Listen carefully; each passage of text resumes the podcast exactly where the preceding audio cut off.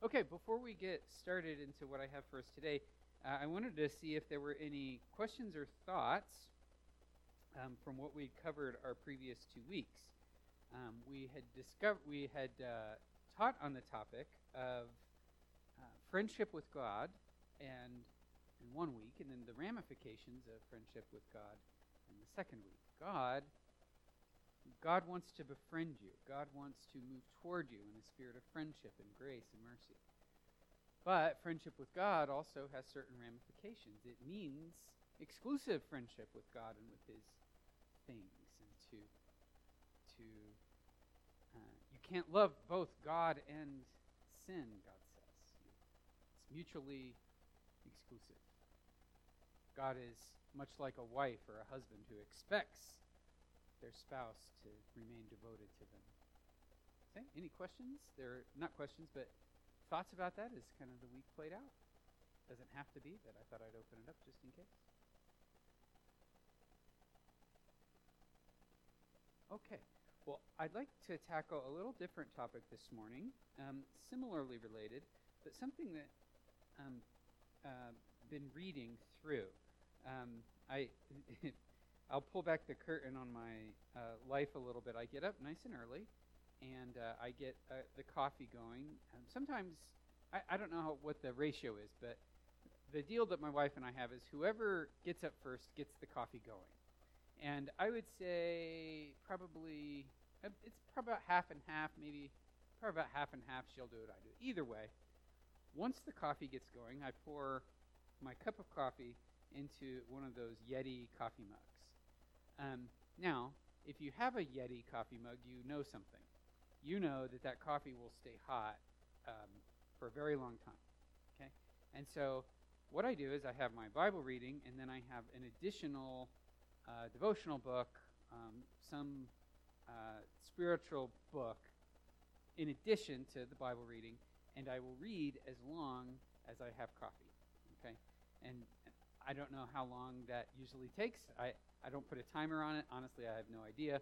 I just know that when the coffee is finished, books closed, time to get started with the rest of the day. I hope that makes sense. So, one thing that I've been reading about lately uh, in this sort of second book, this book I've been reading, is the topic of Christian zeal. The topic of Christian zeal.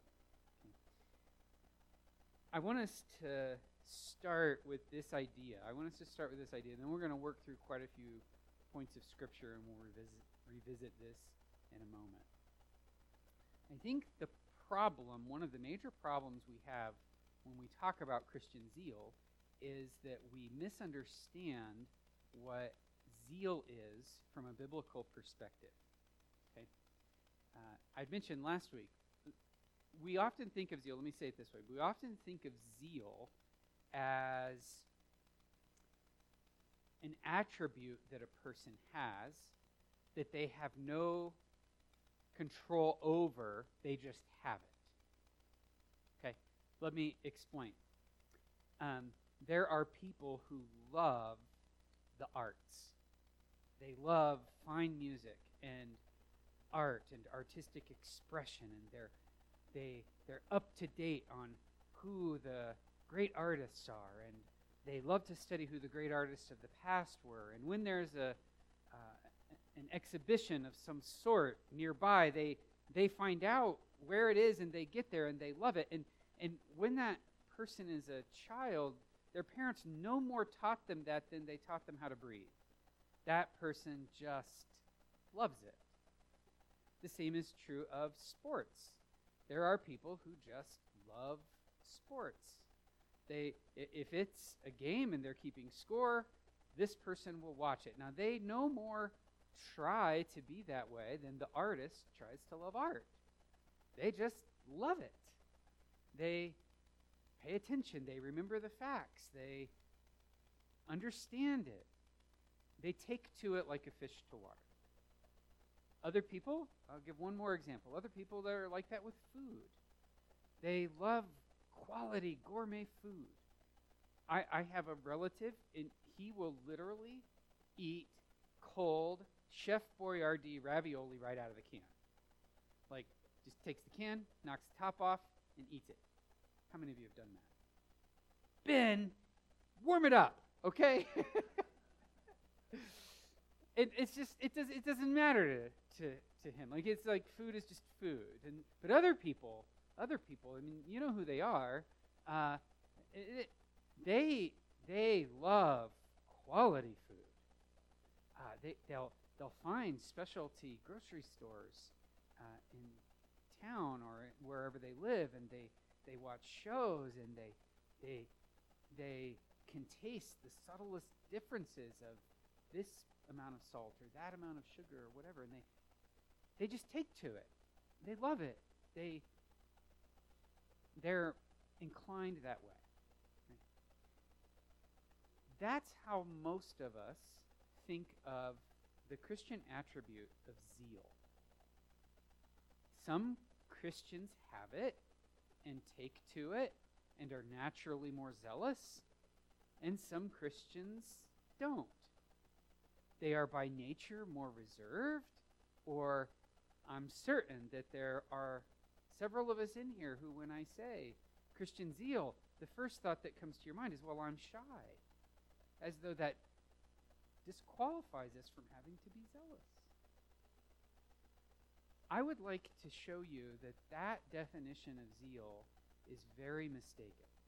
This sort of zeal is an attribute that one either has or doesn't have and can't do much to get. Okay? I want us to I want to show you what zeal is and we'll kind of work toward a good definition of it and what we're to be putting on. Fair enough? Okay. Cuz when we use words and when the Bible uses words, we have to remember that those words are very old in very different cultures at very different times, and we have to work to understand what they meant when they said it. So let's do that. Number one. Number one. And I've got four main points and three applications. If you want to, if that will help you take notes. Number one, Christians are explicitly commanded to be zealous. Okay? Number one, Christians are explicitly commanded to be zealous. In Romans chapter 12, verse 11, we're told this Do not be slothful in zeal, but be fervent in spirit. The word zeal and fervent come from the same family of words. Uh, in other words, Paul is uh, telling us here don't be don't be lazy, don't be slack in matters of zeal, but be hot, be boiling in spirit. Don't be fervent in zeal, but be don't be slothful in zeal, but be fervent in spirit. That's Romans chapter 12 verse 11. In Revelation 3:19, Jesus is talking to the Laodicean church. The Laodiceans were many of you know, they were neither hot nor cold. Jesus blames their wealth. He says that they were so wealthy they didn't feel that they had need of any other person. They didn't have need of any other Christians. And because of this great wealth of theirs, they had grown lukewarm. And Jesus says, I, I'd rather you be cold. And because you're lukewarm, I'm going to spit you out of my mouth. Jesus is unki- not unkind, but Jesus is va- rather straightforward with this group of people. And he says to them, Be zealous and repent. Again, the word zeal comes from the word of fervor. The idea is a rolling boil. Okay, you know what this looks like when you put a pot of water on the on the stove.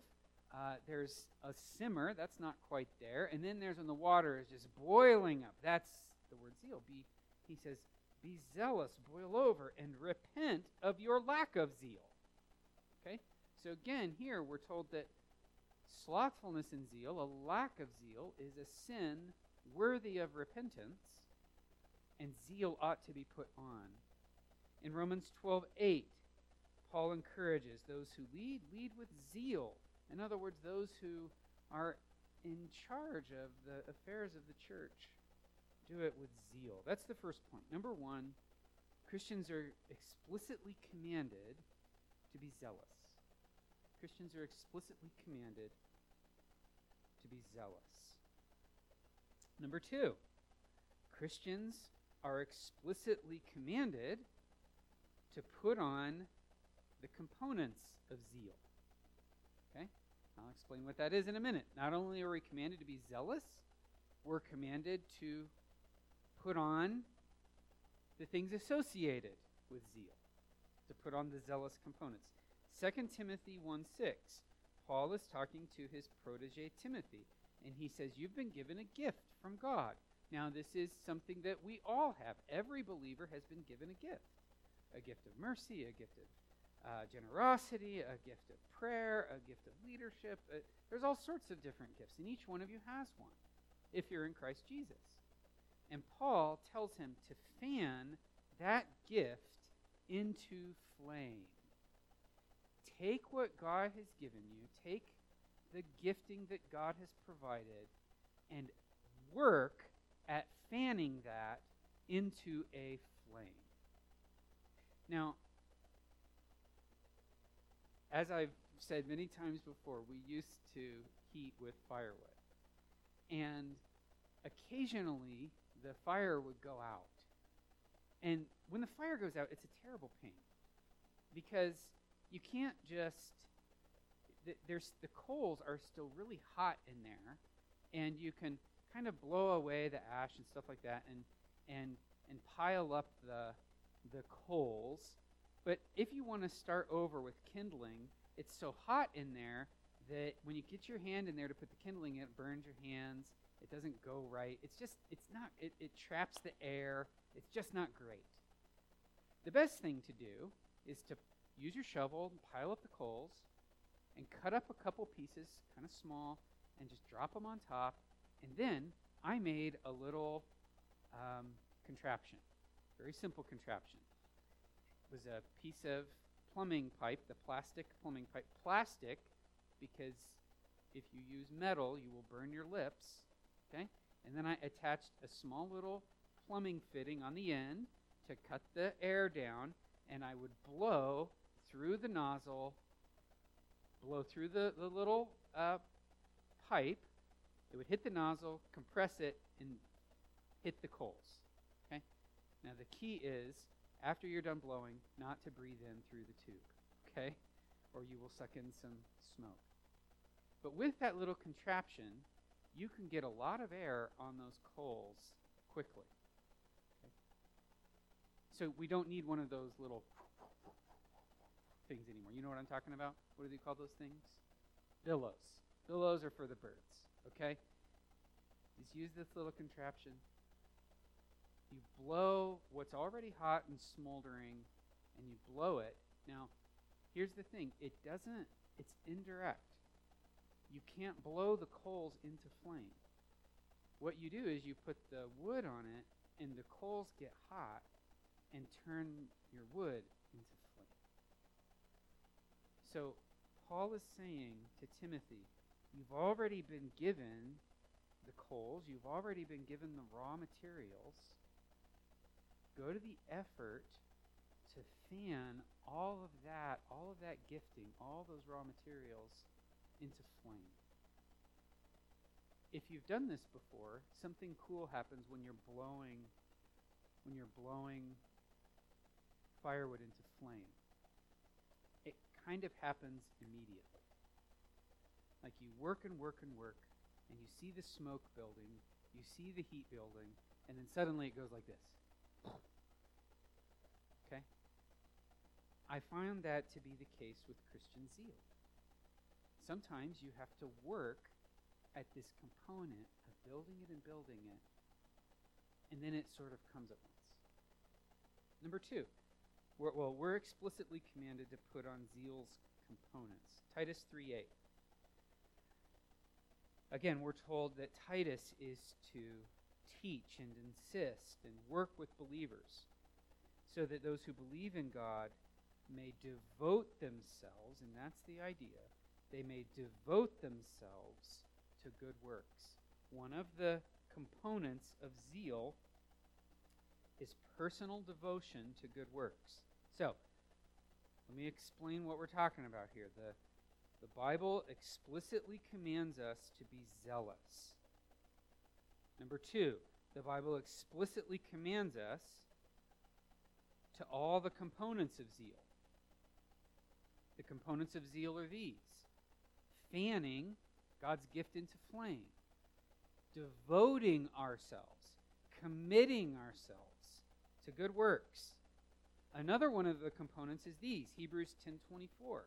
Let us consider how to stir up one another to love and to good works. Another component of zeal is the deliberate thoughtfulness of encouraging other people to zeal. The word stir up in other contexts is actually not great. How many of you know um, you would call them an agitator? Okay? An agitator. It's like where, wherever that person goes, drama follows. You could have a group of people over here perfectly happy and content, doing their own thing, and within one week, they're angry about something and bickering with each other. What was the difference? Well, that was the introduction of this agitator. You know what I mean? Um, in fact, some governments, it's a crime to be an agitator of the people. Okay? Can't have any agitation going on. The idea of agitation is just stirring the pot. Literally, you've got, you're cooking something and you need to stir, you need to emulsify, you need to get it stirred in under the heat. Well, this is the idea. Christians building our zeal, fanning our gifts into flame, are, to, are supposed to give conscious thought of how we can be not an annoying, irksome type of encouragement, but a godly, spiritual encouraging of other people to do the same thing, to their fanning of their gifts into flame, to their devotion to good works. And so we're explicitly commanded to be so zealous that we would encourage others to do the same. In Revelation 2 5, Jesus is talking to the church at Ephesus. They've lost their first love. Their love for the Lord is cooled. And Jesus says, Remember, therefore, from where you have fallen. Repent and do the works you did at the first. There's a, a strong correlation here. When we sense that coldness entering in in our relationship with God, that's a sin that needs to be run from and turned from, not a state of mind that we should grow comfortable with, not a state of mind that we should become okay with. Recall back to when you first got hold of God's grace and what that meant. Consider the coldness of your spirit now and run from that by putting on the components of zeal, fanning your gifts into flame, devoting yourself to love and good works, considering how to con- encourage others to good works. Now, Point one God commands all Christians to be zealous. Number two, God commands all Christians to put on the components of zeal, to do and embody the activities that promote zeal. Does that make sense so far? Any questions to this point? Okay. All we've done is covered the. Oh, yes, Heather. 2 Timothy 1 6. No worries.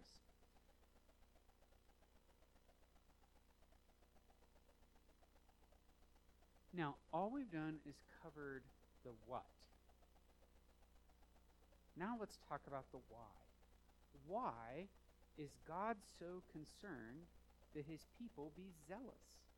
Why does God want every one of you to be zealous regardless of your temperament?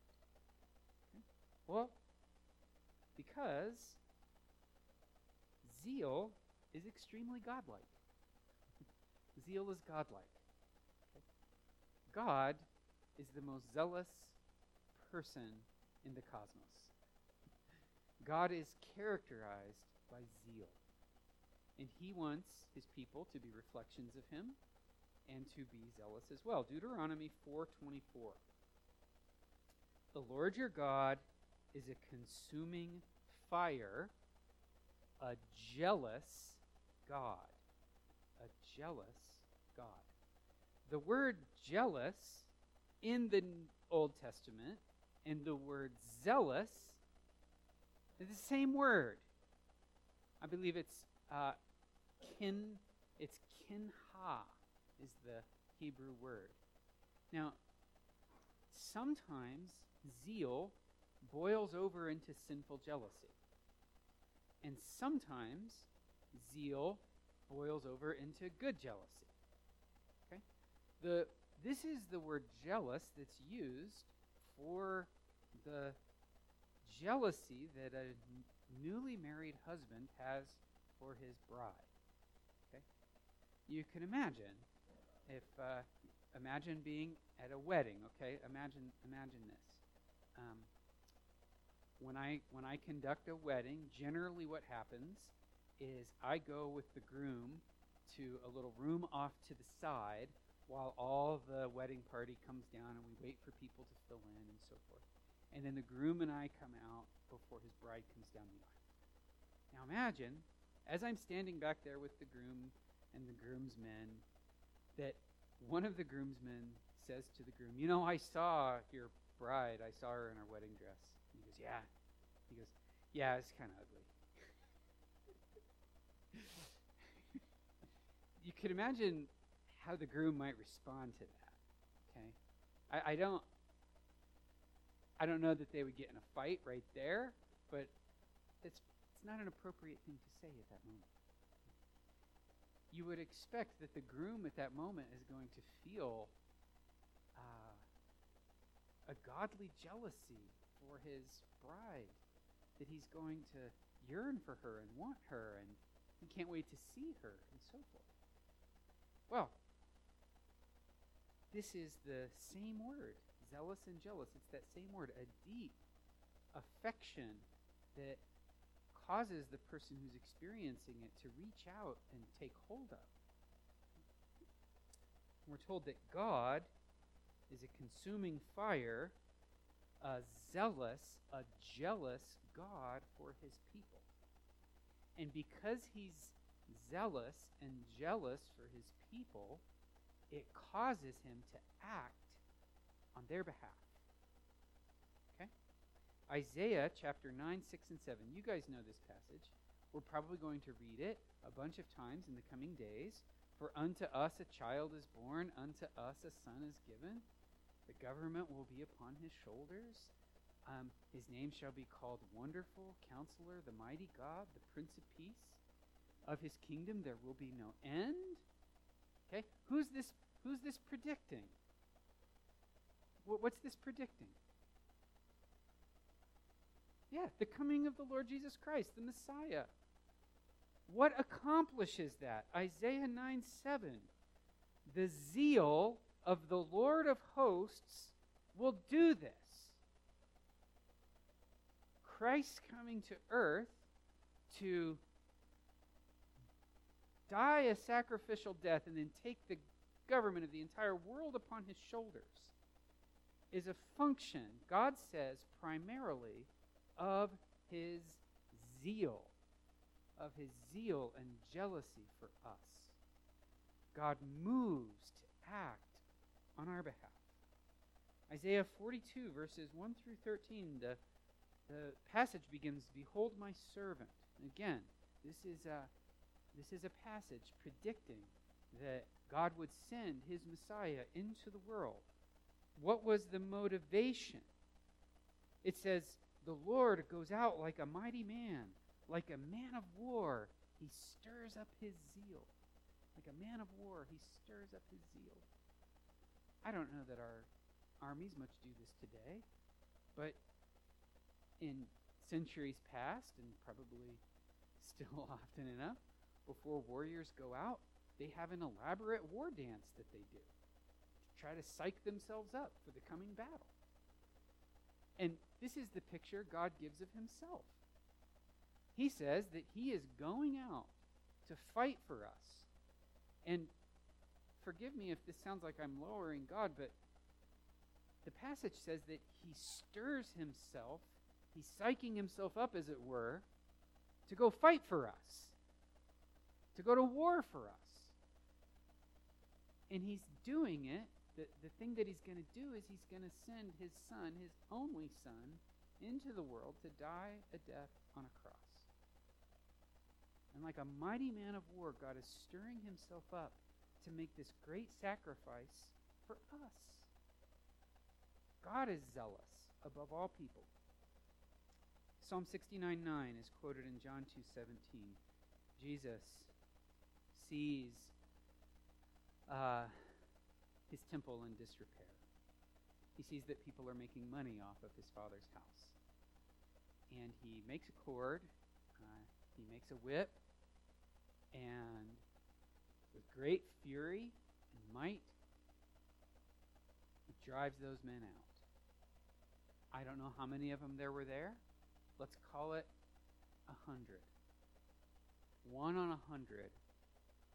Jesus took care of business. And nobody stood up to him. Nobody could stand up to him.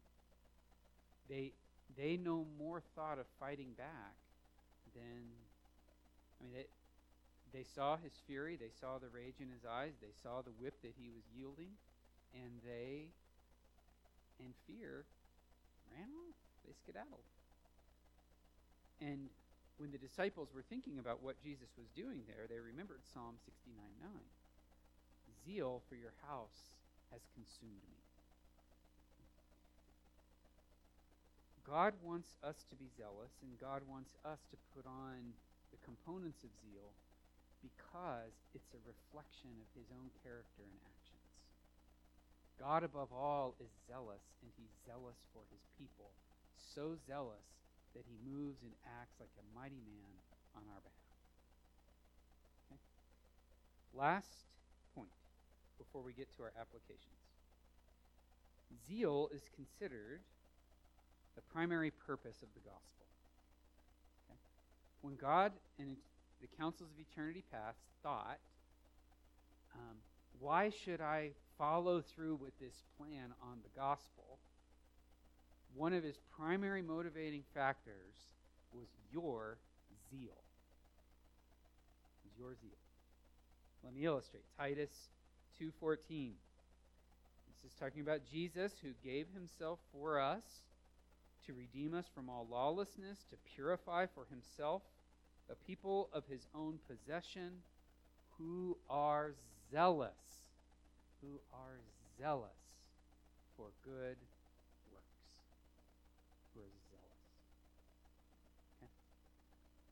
one of the primary purposes of the gospel is for you to be a zealous person. Okay? So, have I convinced you? Has the Bible convinced you of the need for zeal? regardless of your temperament, regardless of your disposition, regardless of your station in life. Okay? Excellent. I'll consider no objections on this point. Okay? All right. Let's do some conclusions. Let's make some conclusions. Number one, God doesn't consider zeal to be an attribute or an emotion or a trait or some temporary affection. Okay? Zeal is not, let me just break those down. Remember at the very beginning, I talked about zeal being an attribute, like a sports lover loves sports, or a music lover loves music, or a food lover loves food. They just love it and they didn't do anything for that love. It happened on them. We don't expect a music lover to love sports equally as much. We don't expect a food lover to love music equally as much. It's what they love, right? God doesn't think of zeal that way. Zeal is not an attribute that we we either have or we don't.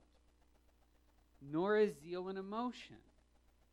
Zeal, oftentimes emotions come and go. We can, there's times where we feel more loving toward our spouse, or more loving toward our friends, or more resentful toward sins and evils that we see in the world.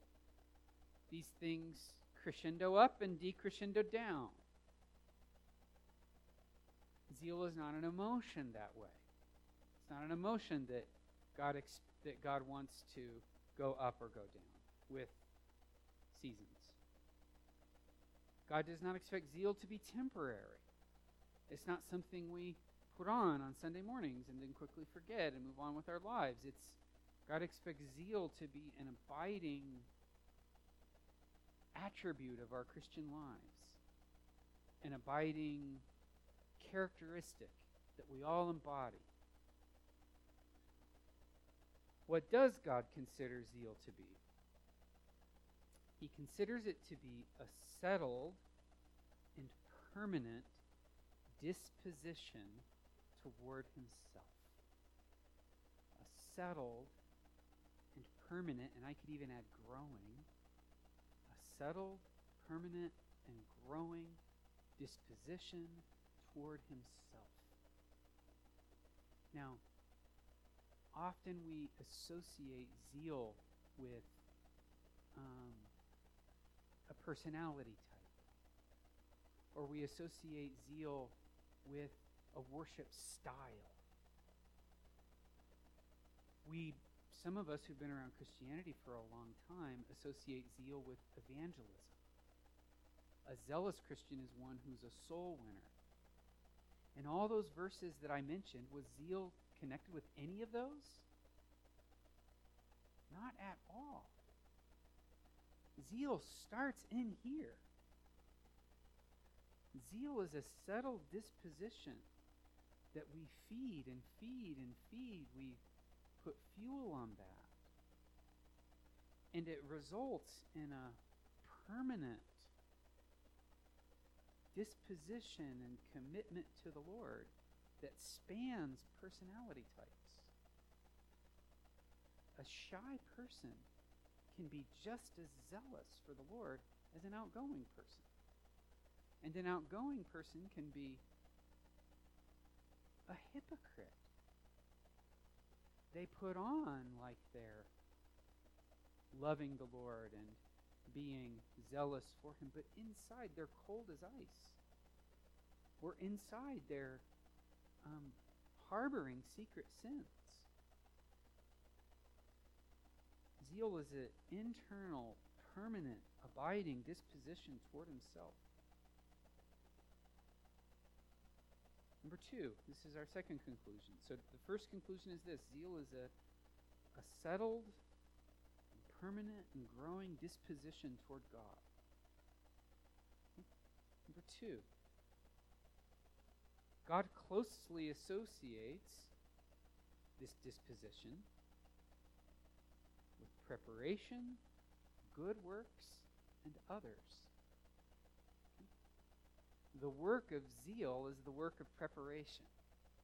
Did you hear it when we were going through some of those components of zeal? Fan this gift into flame, stir one another up.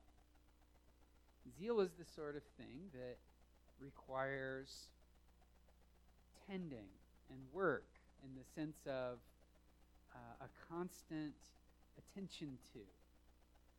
Um, you can take cold water and throw it on your zeal if you want to, but it'd be hard to get it going again.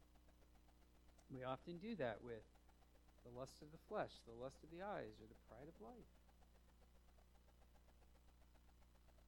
If we want to obey the Lord in this zealous disposition toward Himself, most of the work is preparatory. The zeal that we're told that we all must have is seen in good works. Okay, good works. Um, zeal is is more than an emotion; it's a manifestation that results in action and activity. But again, most of us, if I were to have you at the beginning of this lesson to write down what is zeal, would have probably come up with something in terms of telling others about Christ, and that is a function of zeal. But it's a minor one compared to the rest of the New Testament. That's where this other one comes in. This others. God God wants us to be God as as we get as we're zealous toward him, as we have this permanent settled growing disposition toward Him we'll prepare ourselves. And what happens is good works unto others follows. Zeal is often, zeal is never private. Uh, zeal is helping others, encouraging others, working with others. In fact, very rarely is it is it working with others who are outside of the faith, but rather it's an encouragement and a help and a blessing to those inside our church. God is encouraging a zeal where we rise to encourage our own people and help our own people. And zeal is uh, zeal is a disposition that God's people appreciate and notice first and more so than anybody else. And then last, I said this once before, but zeal is not associated with evangelism as much as it is directed to other believers. Okay? God expects his people to be zealous. He is zealous. He is zealous for his people. His zeal for his people causes him to act on their behalf. And as Christians are permanently disposed toward him and do the work of preparation in their hearts, warmth and action will rise, and an encouragement and blessing to others will soon spill out to the benefit of God's people. Okay? So, God expects it. Let's prepare ourselves and allow that disposition to boil over for the benefit of others. Do we have any questions? We've got about three minutes. We can take a few questions or comments. I'm going to take a drink of water while you guys ponder and reflect. Yes, Pam.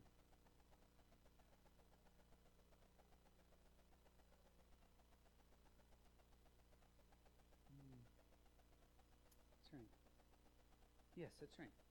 Yes, 1 Corinthians 13, all of those love is. Love is kind, love is patient. Those are all verbs, believe it or not. It's just really hard to translate that in English. Love, patience is a verb. Love suffers long. Love kinds other people. uh, love is, is extremely active. It's good. Thank you. Others.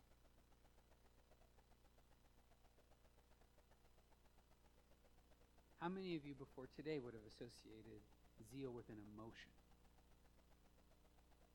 Okay? Good. Do you see how that's different from a disposition? You see the difference? Good. Okay. Any other questions? Thoughts, comments, criticisms? Teasing. Don't do that. You can talk to me after. Um, all right. Going once, going twice. Um, let's pray. Father, would you stir in us a heart for, ze- for zeal? Um, may we uh, take the time for the preparatory work of zeal. May we put on your zeal. And pray that you would warm each of our hearts as we fan into flame the gift that you've given us for the benefit of others. For we pray all these things in Jesus' name. Amen.